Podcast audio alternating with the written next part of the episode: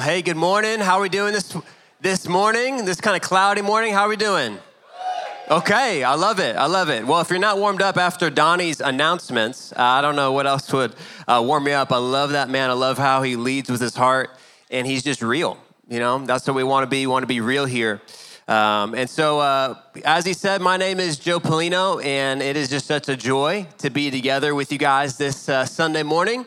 Uh, and like he said, we are in day 14 of a 21 day uh, prayer and fast. Um, and so we are entering into our final week. I'm excited for this kind of consider almost like this holy experiment of this 24 7 prayer just to see how, how we do. Um, but just as a quick reminder, like, why do we fast? Like, why are we doing this?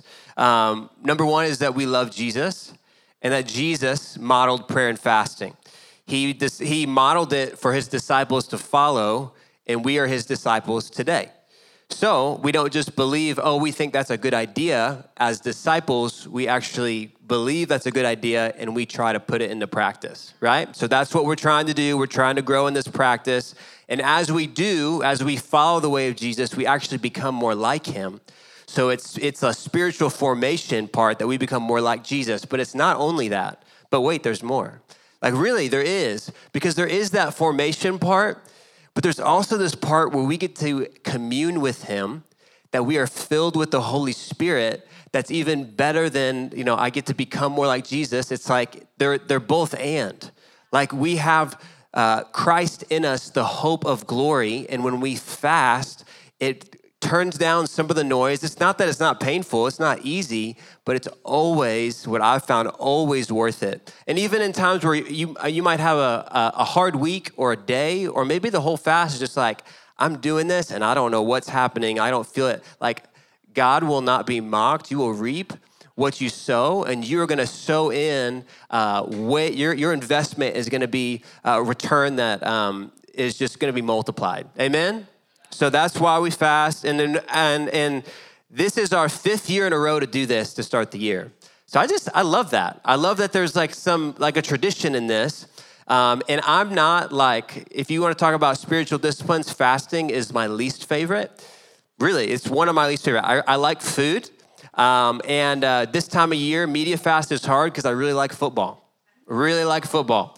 So it's not easy, but I can say this is still one of my favorite things we do every year because it just, uh, I get to taste more of, of that relationship with Jesus, and I get to do it together with my church family, and we get to see God do amazing things. So, um, just want to say if this is your first time here, jump on in. Come, ride the wave on the last week and participate with us. This year, our theme for the fast, as we were praying about it, was surrendering to Jesus. And it wasn't just our church staff that prayed about it, other Antioch churches that we're in relationship with felt like this word surrender was over and over again uh, just being brought forth. Um, and in particular, our daily prayer in the prayer booklet that we pray every single day is Jesus, I surrender, fill in the blank to you today and trust in you. Um, and I can just say that prayer uh, has felt like you go to the doctor for a checkup and he puts you on the operating table and it's like, oh, we gotta, we gotta work on a few things. Because I go into it thinking, okay, Jesus, what do you have? And it's not always this way, but it's like putting putting your your soul like lord would you search me and know me? Like it says in isaiah 39 would you test my anxious thoughts? And god has just been showing up in amazing ways. Anyone else feel like they had a little heart surgery this week a little bit? That's good. That's good uh, it can be painful, but um, he's a good physician that's like, I'm taking, I'm taking this poison out, or I'm taking this part of this, and I'm making you more whole. Uh, and the metaphor that we've used or we've rallied around, Donnie mentioned it, is this phrase, drop the oars. So say it with me, drop the oars. Drop the oars, okay? So what does that mean? Well, uh, because Dallas is such a, marine city, right? There's so much, um, so much boat imagery to go around. No, um, if you were to go to White Rock Lake, uh, you might find a rowboat of some kind. But even think about like the old Viking warships and these like rows of, of, of oars. What does an oar do? An oar will propel the boat forward using the strength of the people rowing it. An oar will also steer or guide um, a ship or a boat. Um, and so if you're in a boat, the rudder is actually called the steering oar, okay? Or if you're in an actual kayak or boat, you can steer with that oar. And then the other thing that an oar can do is that if it's not very good, I don't think, but if you want to protect yourself or protect your boat, you can whack at somebody with that oar. And so when we say drop our oars, we're trying to um, lean into the places of our own strength and our own wisdom and our own protection and saying, God, I'm, I'm straining at the oars to provide what I need to get me there, or even like power myself through this, or I'm trying to will my own plans. And we're just saying, I want to surrender that to you. I want to drop my oar. Does that make sense? And I said this last week, like for my kids, like as they're growing up, they're moving from dependence, you know, where they're de- very dependent on me. Like our five month old is extremely dependent on everything in life. Um, but as he grows up, like I'm to celebrate him going to, to more and more um, experiences of independence. You know, changing, you know, not changing his own diaper, like not needing a diaper. That would be uh, unnecessary at that point but he's he's you know he's dressing himself and he's he's learning new things. And we want to celebrate out of the parent because you want him to grow up and mature. Well maturity in christ actually is flipped. It's that we start from a place of independence because we're separated from god but then the gospel brings us closer together. And so the more we mature in christ we grow up into the head who's jesus and we actually become more dependent on him okay? And so when we when we drop our oars, this is us leaning more into dependency on Jesus. Um, so here's some things that uh, I've learned. So what have been some of the oars you have had? I will share some oars. I'll, I'll share two. Um, one oar of mine has been my children's well-being and development. That God is not saying to abdicate that responsibility to be a responsible parent. No, not by any means but to release the control of, okay, God, is my is my five year old going to be in the right school? Uh, is she going to be developed the right way in, in reading and all these things? Just these things I found were anxious in me. And I said, Jesus, I surrender my straining at the oars for my kids. And that was a deep one. So that was one for me. Another one is just fear of failure. I want to do a good job at my job. Why? So that the church would thrive, so that Jesus would be exalted and people would be loved. That doesn't sound like bad things. Those are all good things. But I just found that there's still a mixture of achievement in my identity this week. Like if I'm doing great, I feel good about myself. If I'm doing bad, then I'm and Jesus is like, you got to take that out. I'm taking that out. I'm taking it out. And I was like, I thought I did. He's like, I'm I'm going deeper. It's his kindness that leads us to repentance.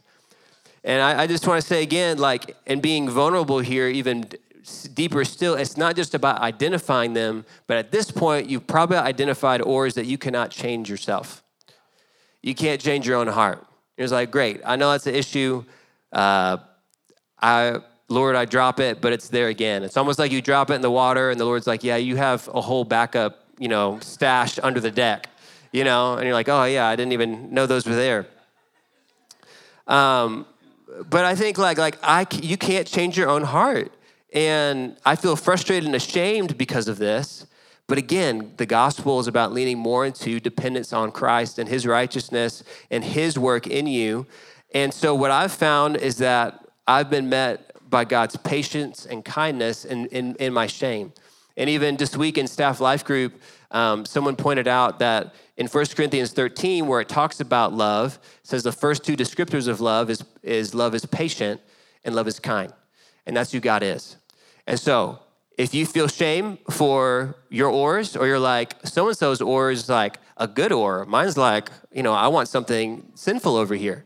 Like, God's patient, God's kind, and His grace is for us in this. Does that make sense?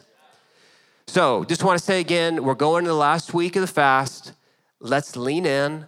Let's jump in together. And it's and this fast has been less, God, would you do something for me or for somebody, and more, would you do something in me? But this last week is let's do something, do God, do something in us. That's why we wanted to do something collaborative, like 24-7 prayer. Like no one, not no one can do 24-7 prayer for the whole week. But we can we can make efforts to do it together, okay?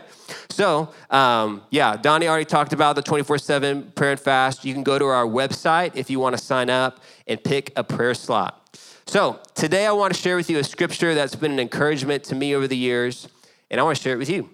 So, if you uh, will um, turn in your Bibles to Joshua 5 13. I think if you have the black hardback um, Bibles that are under the seats in front of you. I think it's page 172. So this is Joshua chapter 5. And what I feel like God wants to say to us through this is that Jesus is inviting us to drop the oars, to trust Him as the leader, the Holy One, and the victorious one. That Jesus wants us to drop our oars, to trust Him as the leader, the Holy One, and the victorious one. So, we haven't been in the book of Joshua, so let me speed you up to where we are in chapter 5. So, in the book of Joshua, Moses, who uh, led the people, led the, led the people. Who are the people? I will tell you. Uh, Moses um, led the Israelites out of slavery in Egypt. God chose Moses to lead them out. Um, he was God's uh, chosen deliverer, but he also was their lawgiver. He was their judge. He was their shepherd. He was a songwriter. He was an amazing man of God. Um, and but in the midst of that, as he was leading the Israelites from Egypt into the promised land, uh, the people of God didn't obey what God said. And as a result, when they said no to going into Canaan because of the giants in the land and because of the enemies there, that God said, You will not enter into the promised land and you will wander in the wilderness for 40 years. So they have wandered in the wilderness for 40 years at this point. Moses himself, uh, in, a, in, a, in a part of that journey, struck the rock instead of speaking to the rock, which we won't go into, but he himself also was not entering into the promised land. But there's uh, Moses' assistant, his aide, the commander of the military is a man named Joshua. And Joshua was with Moses all the time. And when Moses would go to the tent of meeting, it says in uh, Exodus 33 11, it says, The Lord would speak to Moses face to face as one speaks to a friend. Then Moses would return to the camp. But then catch this, but his young aide Joshua, son of Nun, did not leave the tent. He would linger, linger a little bit longer, like Donnie said, he would linger a little bit longer in the presence of God. And so here's what we know about Joshua Joshua was a friend of God. He was he loved the presence of God, um, and that Joshua um, was also um, a military commander. So he was one who would go out and fight the battles for Israel. And so Joshua is installed as the new leader. And in Joshua 1, this is what God says to jo- uh, this is what God says to Joshua. He says, "Just as I was with Moses, so I will be with you." I will never leave you or forsake you. Be strong and courageous, for you shall cause this people to inherit the land that I swore to their fathers to give them. So this is where I, I don't know. This is where I just love this story because it gets it gets interesting. So Joshua says, "Okay, uh, Lord, what do you want us to do?" And he says, "I want you to cross the Jordan River." Now, at this point, they are in the wilderness. They're going to cross the Jordan River. And God, what He does is that He tells them to take the Ark of the Covenant, step into the Jordan River at flood time, and then He says, I'm, I'm gonna stop the waters. And so when the Red Sea parted, it was down the middle that God caused a way for the Israelites to cross over out of danger into safety. But this time, there's not enemies at their heels, there's no one chasing them. So they could have built a boat. They could have built rafts and they could have gone over the Jordan River but you want to talk about drop your oars? He was like, drop the boat. You don't need the boat. Like, I'm going to, as I step out, the Ark of the Covenant, like, I'm going to step out, I'm going to make a way through the river. And so he, uh, so God causes the river to stop flowing and the people walk across the Jordan River. And he does that to say to Joshua and the rest of the people, I'm with Joshua as I was with Moses, but I'm also going to be with you. So that's number one. So that happens. And then before we get to Joshua 5, the interesting thing is, is that the next thing that God says, as the people of God are in enemy territory, so the same land where there are giants, where there are uh, enemies that uh, are around, here is uh, Joshua's military um, strategy. I'm going to obey what God says. What does God say to do? He says, All of the men in the wilderness were not circumcised, so it's time to take care of that. So, circumcise all the men in enemy territory. Seems uh, a little vulnerable, if you will. Okay? Um, there's a lot of uh, jokes I will refrain from saying. Um, but that does not seem like a good plan. Uh, you know, like it, uh, you know, privates, here you go, line up and uh, we will, there you go. I, I, that's as far as I'm gonna go. That's as far as I'm gonna go. But like, think about that. Think about what, I mean, we read the story of scripture, we're like, yeah, you know, okay, I'm, I'm trying to track along. Just picture yourself like in enemy, ter- in enemy territory and your whole military is sick and vulnerable. So, God's wisdom, uh, and, and, and not man's. They were dropping their oars as they were following across the Jordan River. This generation is different than the one in the wilderness. Another thing that was different, the next thing that God says, right before we're about to read where we are in, in, in Joshua 5, is after they were circumcised, they celebrated the Passover. So it says, I want you to do this purification ritual, which you're going to need to heal from, and you're going to be very vulnerable. And then I want you to throw a party, remembering when I delivered you from, uh, from Egypt. Now, why would God do that? Think about it. Why would God do that? I think for us, for me, when I think about plans, I'm like, okay, I need the right strategy, I need the right resources, and I need the right people. But God's like, you need to go one step before that, and I need you to um, focus on the, the covenant relationship that you have with me, and just the question, do you trust me or not? Because if that's not there, it doesn't really matter what plans you have after that. Like, I want your heart. And so, what God does as they enter into this inheriting of the land is that He says, I, I want your heart. And He tests their heart. And this generation, instead of saying no, says, Yes, we're gonna do that. So, let's be a people like that. And so, then, so that brings us up to speed. I know it's a lot of context, but oh man, uh, it's just so rich because, yeah, I'll explain more about why it's so rich. But Joshua 5, verse 13, let's read it together. Now, when Joshua was near Jericho, he looked up and saw a man standing in front of him with a drawn sword in his hand. Joshua went up to him and asked, Are you for us or for our enemies? Neither, he replied, but as commander of the army of the Lord, I have now come. Then Joshua fell face down to the ground in reverence and asked him, What message does my Lord have for his servant? The commander of the Lord's army replied, Take off your sandals, for the place where you are standing is holy. And Joshua did so. So, again, what do I feel like God wants to show us in this passage? Jesus invites us to drop the oars, to trust him as leader, as the Holy One, and as the victorious one as leader, holy one, and victorious one. And the way we're gonna kind of walk through this is three questions Who is this man that Joshua encountered? What's with the sandals? Okay. And then what does this mean for us? All right, so let's look. Who is this man? Let's go back to verse 13. Now, when Joshua was near Jericho, he looked up and saw a man standing in front of him with a drawn sword in his hand.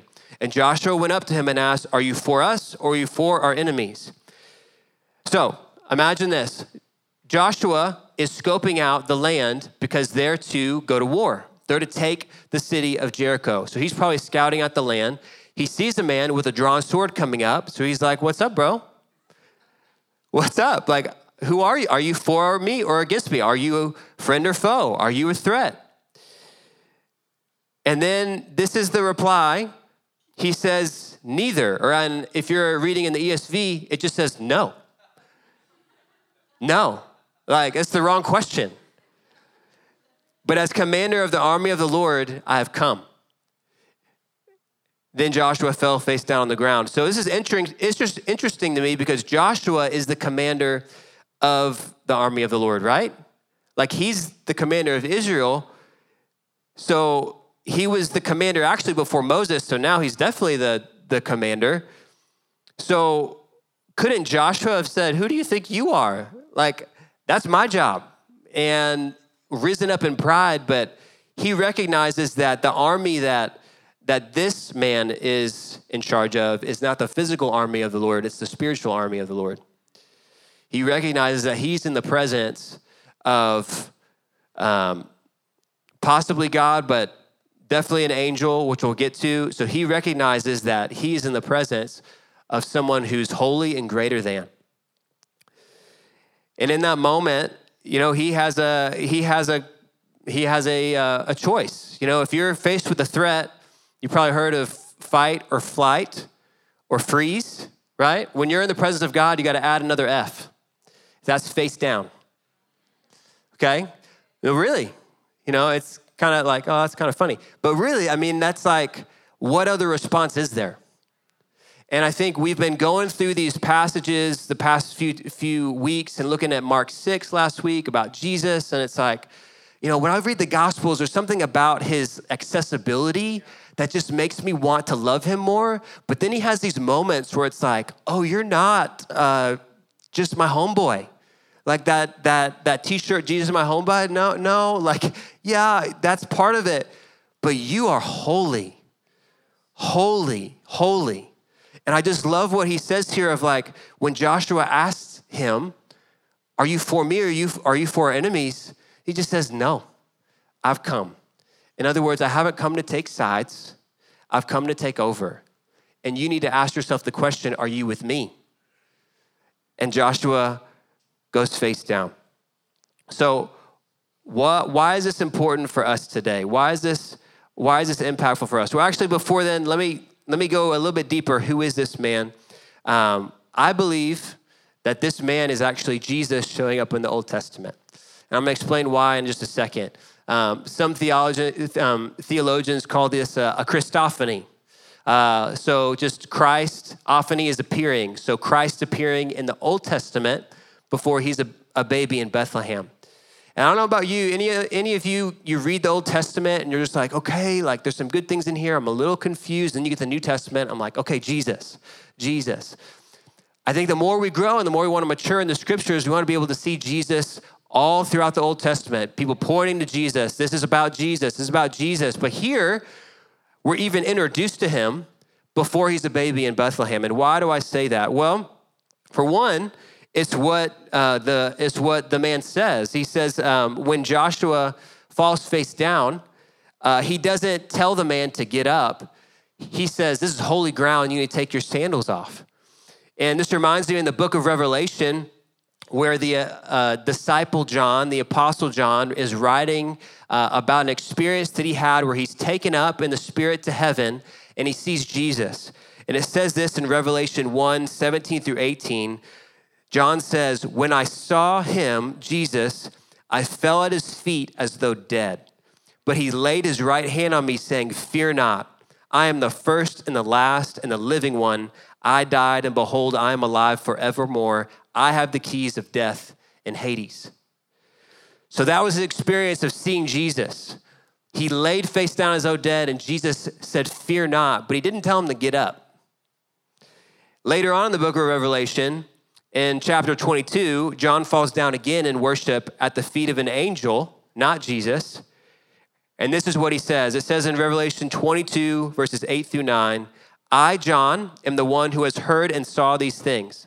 And when I heard and saw them, I fell down to worship at the feet of an angel who showed them to me. But he said to me, You must not do that. I am a fellow servant with you and your brothers and the prophets, and with those who keep the words of this book, worship God worship God. So, he is in the presence of who I think Jesus, but it's a holy moment. Now, why does this matter to us? There's so many things I could say, but I think the thing that I really felt like the Lord pressed on my heart just to exhort us in and encourage us in is that we all need to behold Jesus as glorious, as holy, as high and lifted up and one of the ways you would say that is that he is our leader, but he's also the one that we have fear of. We have a holy fear of, and I call it fear of the Lord. Fear of the Lord. And let me give a little example from my own life of why I think this is important. I remember when I was in uh, crucial times in my life, really, this is I can give a more recent example, but the most profound one was when I was in college, and I was uh, I, I, have a tendency to um, go to anxiety in my mind. So I love to play baseball. It was um, man, my my playing year round was kind of my deal in high school. Towards the end, I was anxious about performing, and I got what they call the yips. Anyone know what the yips are?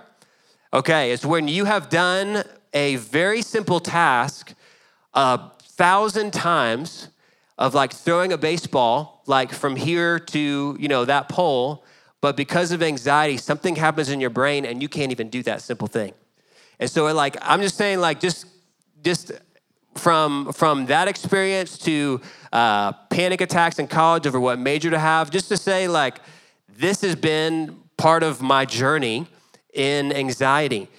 One of the antidotes to that for me has been fear of the Lord. And so I'm just going to take you into um, to why this has been such an antidote to me because those anxieties are rooted in some sort of fear over something that I think is really big. And so I have the problem as big, but God is really small. And if you flip that, things start to change. When God is really big and your problem is small, you begin to have wisdom. Uh, our kids uh, were, were, my wife, um, who's not here, but she is uh, amazing at instilling the scripture in our kids' hearts. And so the first scripture that they memorized was Proverbs uh, 9, 10 through 11. And I'm gonna sing how we memorized it for you, okay?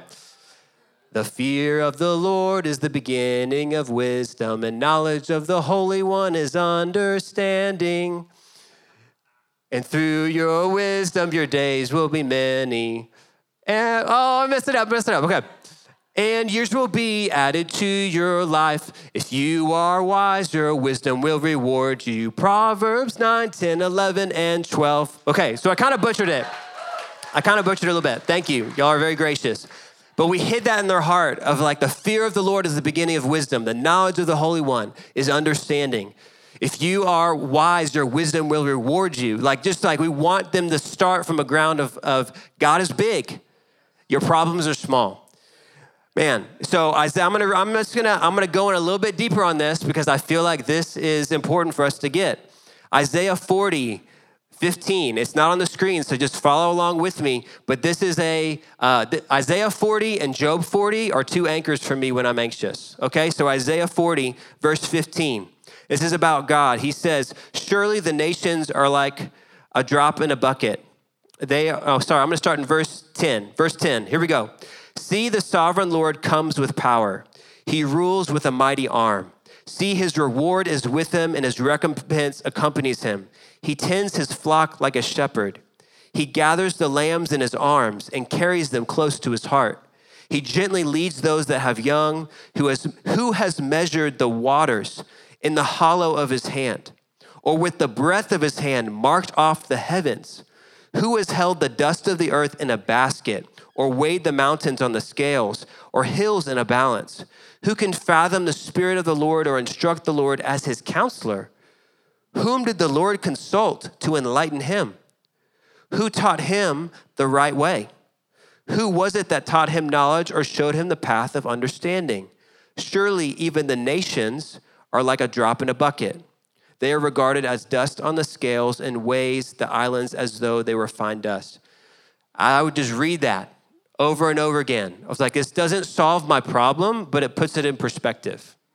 Okay? Just even imagining like the oceans. Like if you're like, when's the last time you've been to an ocean? It's like in the hollow of God's hand. The bigness of God, the fear of the Lord, He is our leader. And when we fall face down, that is a place for us to face our problems with wisdom. You guys with me? Okay, so that's number one. Jesus is our leader. That is a place of security and comfort that we want to lean in on. All right? So, number two, what is the deal with the sandals? What is the sandals all about? What is with the sandals? Okay, so in verse 15, the commander of the Lord's army replied, Take off your sandals, for the place where you are standing is holy. And Joshua did so. So, what does this mean? What's going on here? Well, when you hear about the sandals, this probably should remind you of another part in the Old Testament where God also says the ground is holy and you need to take your sandals off. And that's when God encountered Moses at the burning bush. In Exodus 3, verse 5, Moses, who at this point, can I just, I love the grace of God. Moses is a murderer. He is a, uh, he's running away from his problems and he's about 80 years old. Okay? This is when God encounters him. The grace of God uses Moses man, in, a, in, in an amazing way, for the first 40 years of his life, he's a murderer. The next 40 years, he's a shepherd, he's a nobody. The next 40 years, God says, I'm gonna use you as the deliverer to take my people out of Egypt. Come on. So that's what the grace of God can do, all right? So, as he is shepherding, he sees a bush that's burning, that's not being burned up. And this is what Exodus 3 5 says.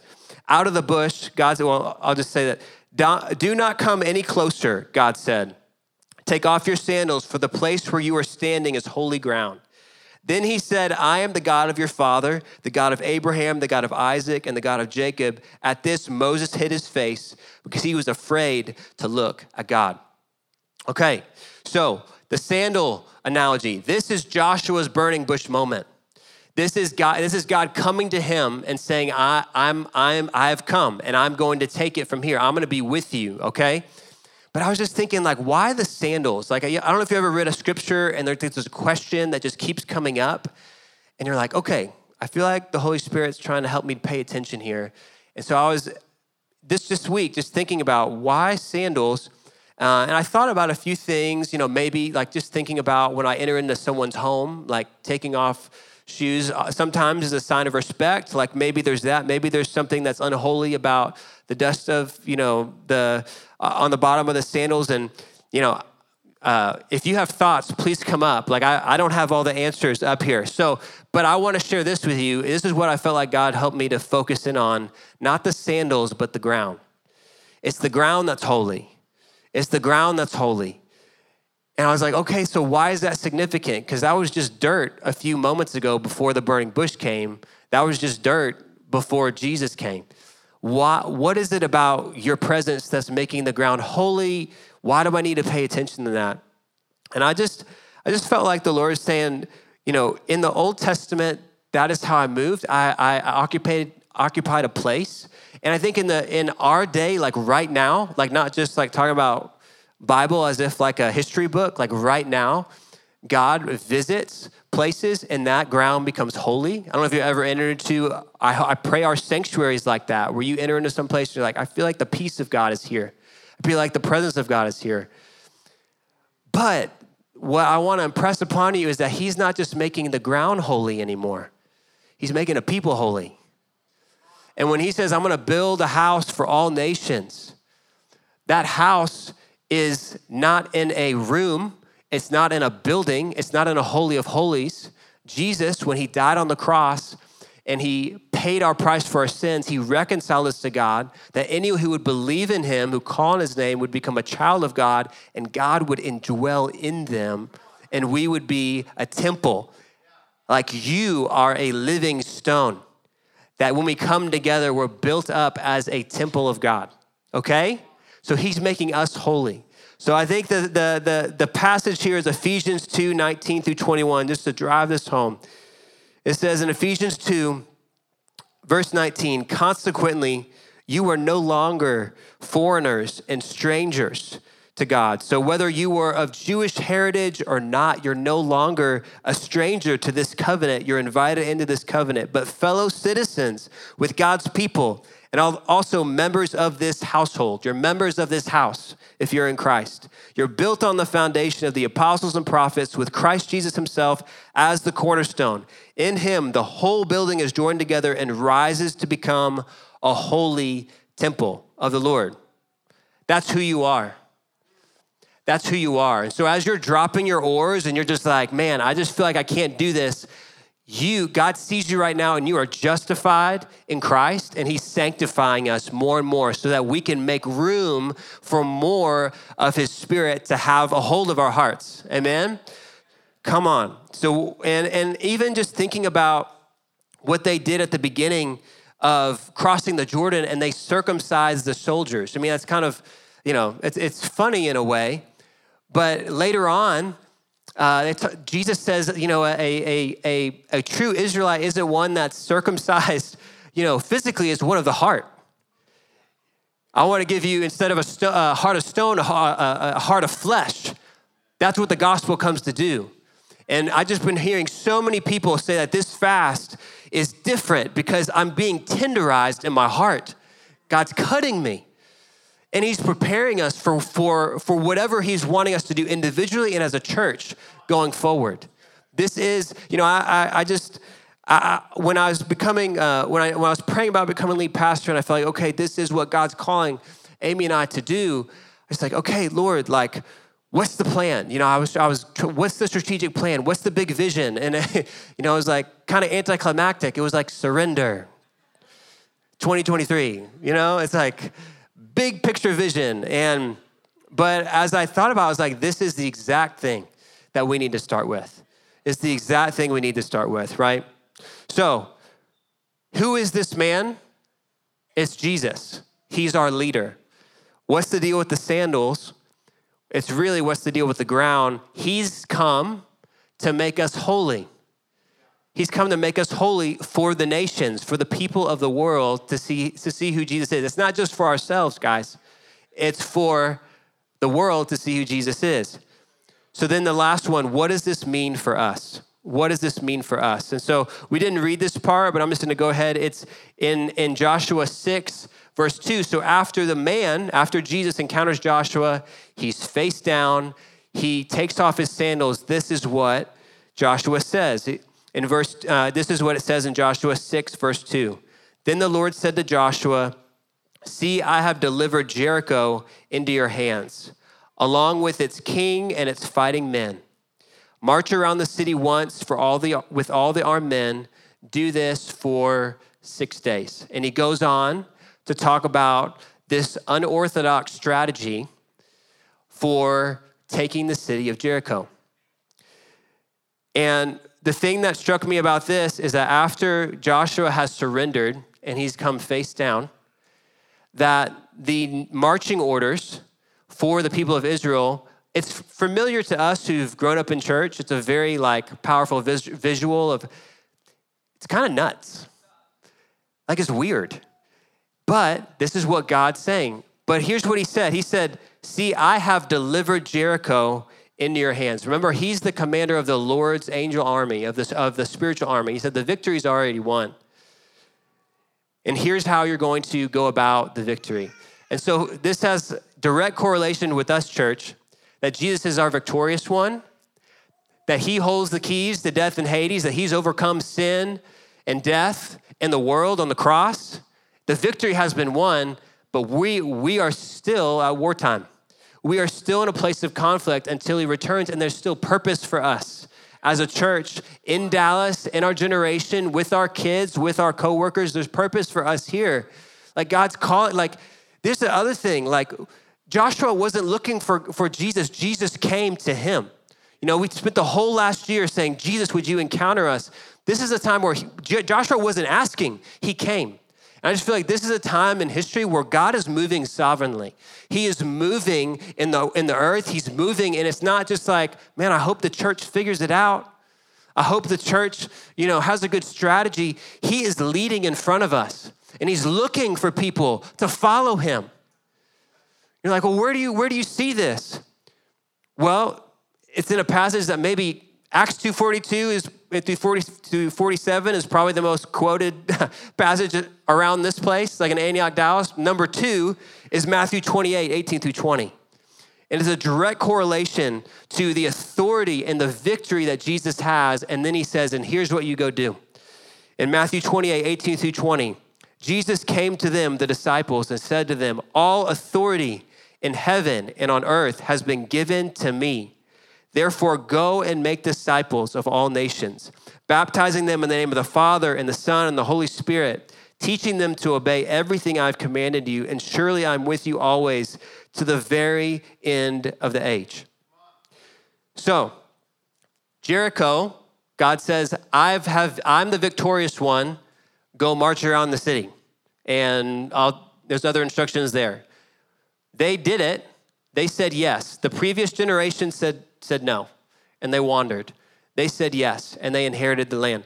Jesus says to the disciples, and he says to us today All authority in heaven and earth has been given to me.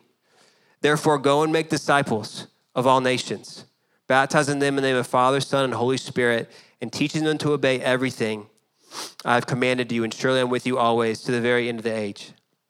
And, and you know, I know part of this is hard because it's like, well, yeah, you're, you're the pastor. You should say those types of things. All of us are called to make disciples, and all of you are equipped to do it. And you might not feel equipped to do it, it might seem crazy.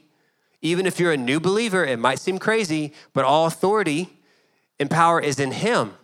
And then He says, I will be with you. Those two promises bookend us, church, right? So, just to encourage you, like God is stirring up things. There might not be an application for you today, but God's stirring up things in our hearts. He's tenderizing our hearts, circumcising our hearts, if you will, again.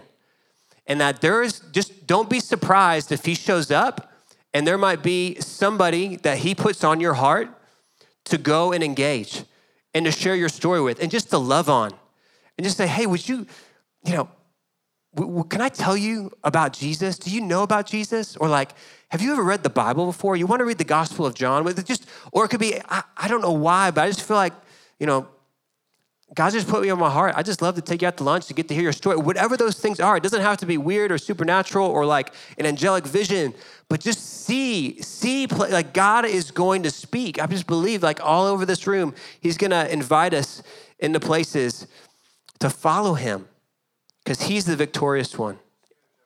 And just like uh, there's this phrase um, that my wife Amy has said to me over and over again during this season, because I, man, I can just kind of get caught up in the details and kind of get into anxiety. And she is like the cheerleader saying, It's gonna be good. It's gonna be good. It's gonna be good. And so that's been our chant. And it just reminds me of like the spies that went in the land of the promised land. And there were five, I think there were five spies that went, and three came back and said, The giants are too big. We, you know, we're gonna, we're gonna bow out of this one. But Joshua and Caleb were of a different spirit, and they said, It's gonna be good. God is with us. And so I just want to say, it's going to be good. It is going to be good. It's not going to be easy. It's not going to be comfortable all the time, but it's going to be good. It is going to be good. So, just to recap who is this man? It's Jesus, our leader. What is with the sandals? He is making us holy. He's making us holy. And then, number three, what does this mean for us? Jesus is the victorious one, and he's calling us to go with him not just to sit, but to go with them. So, to close, um, I actually want to invite my wife up to the stage. Can you give her a hand, Amy? Um, and and actually, band, if you want to come on up, um, we're going to respond uh, in just a moment. So this past weekend, like Donna mentioned, we were uh, at Antioch and Waco at a prophetic gathering for the movement. And so um, they, different people who were the prayer point person for different Antioch churches went down there. We just said, let's go as a whole staff. So, uh, you know, we don't have like a prayer person, we're praying staff. So we all went down there and it was awesome. And uh, Amy felt like she got this word from the Lord. Uh, from Revelation 1, and she shared it with me. And I said, Honey, do you realize that's the scripture that is in the prayer booklet for, for today. And so I just want her to, to lead us into this, um, this prophetic word of response. And uh, yeah, take it away, honey. Okay. I just want to pray over us as we get ready to receive and enter into worship and um, as I share this. So, um, would y'all just open your hands with me and um, just say, God, thank you for your presence. Thank you, Holy Spirit, that you are here with us, that you are moving in and through people's hearts, our minds, our bodies. God, you are at work. You are present. And I say we want to um, join in with what you're doing, Lord. Not our own plan, not our own agenda. We want to we want to follow in your footsteps. We want to walk hand in hand with you, Jesus. And so say, Come, Holy Spirit. Would you breathe life on the words in people's hearts? And just, even right now, just sense like God's speaking and moving in people's hearts in this moment. And a lot of you may be feeling like, I don't know, is that you? Is this right? I'm not sure. I just want to say he he's speaking to your heart. Don't doubt it. Don't don't question the word of the Lord. He comes in the whispers very often. Pay attention to the whisper in your spirit. If you know it lines up with his word, then listen. and so, um, just say we listen to you, God. Open our hearts up. Give us the grace to release what needs to be released, Lord, and to take hold of what you're calling us to take hold of. Jesus, come.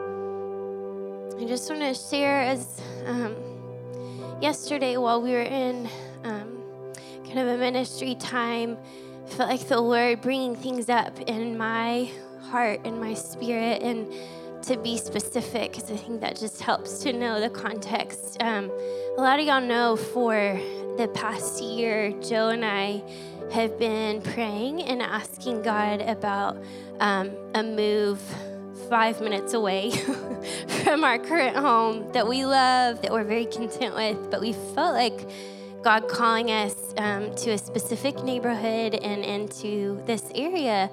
Um, to reach out as as a community and um, and so it's been a year's journey and we've shared it with many of you guys and been searching and praying and hunting and just kind of like all right lord this is what we felt like you said we're wanting to walk in faith and so um, i think because of the time because it's been a process it's been really tender. And I think a lot of y'all can probably relate to those places where you feel like God gives you a word or a promise and you're in the middle of the waiting and you don't see the answer. And it can feel confusing at times or really vulnerable you're like, we've shared this with everyone and we haven't moved yet, but we trust you, God. And so as I was, um, just listening to the Lord yesterday, I feel like He gave me a picture where um, I'm standing face to face with Jesus, and I could see him holding his hand out, waiting for me to give him something. And in my hand was this key. And it, I knew kind of in my mind that, you know, when you go maybe to unlock your own door, lots of times there's a certain way where you have to kind of lift the door and do some funny thing to get it to actually unlock. And so I knew I had been at this door trying to unlock it, and it was like, I don't know the special, like, lift and shift that's needed to open the door in a way.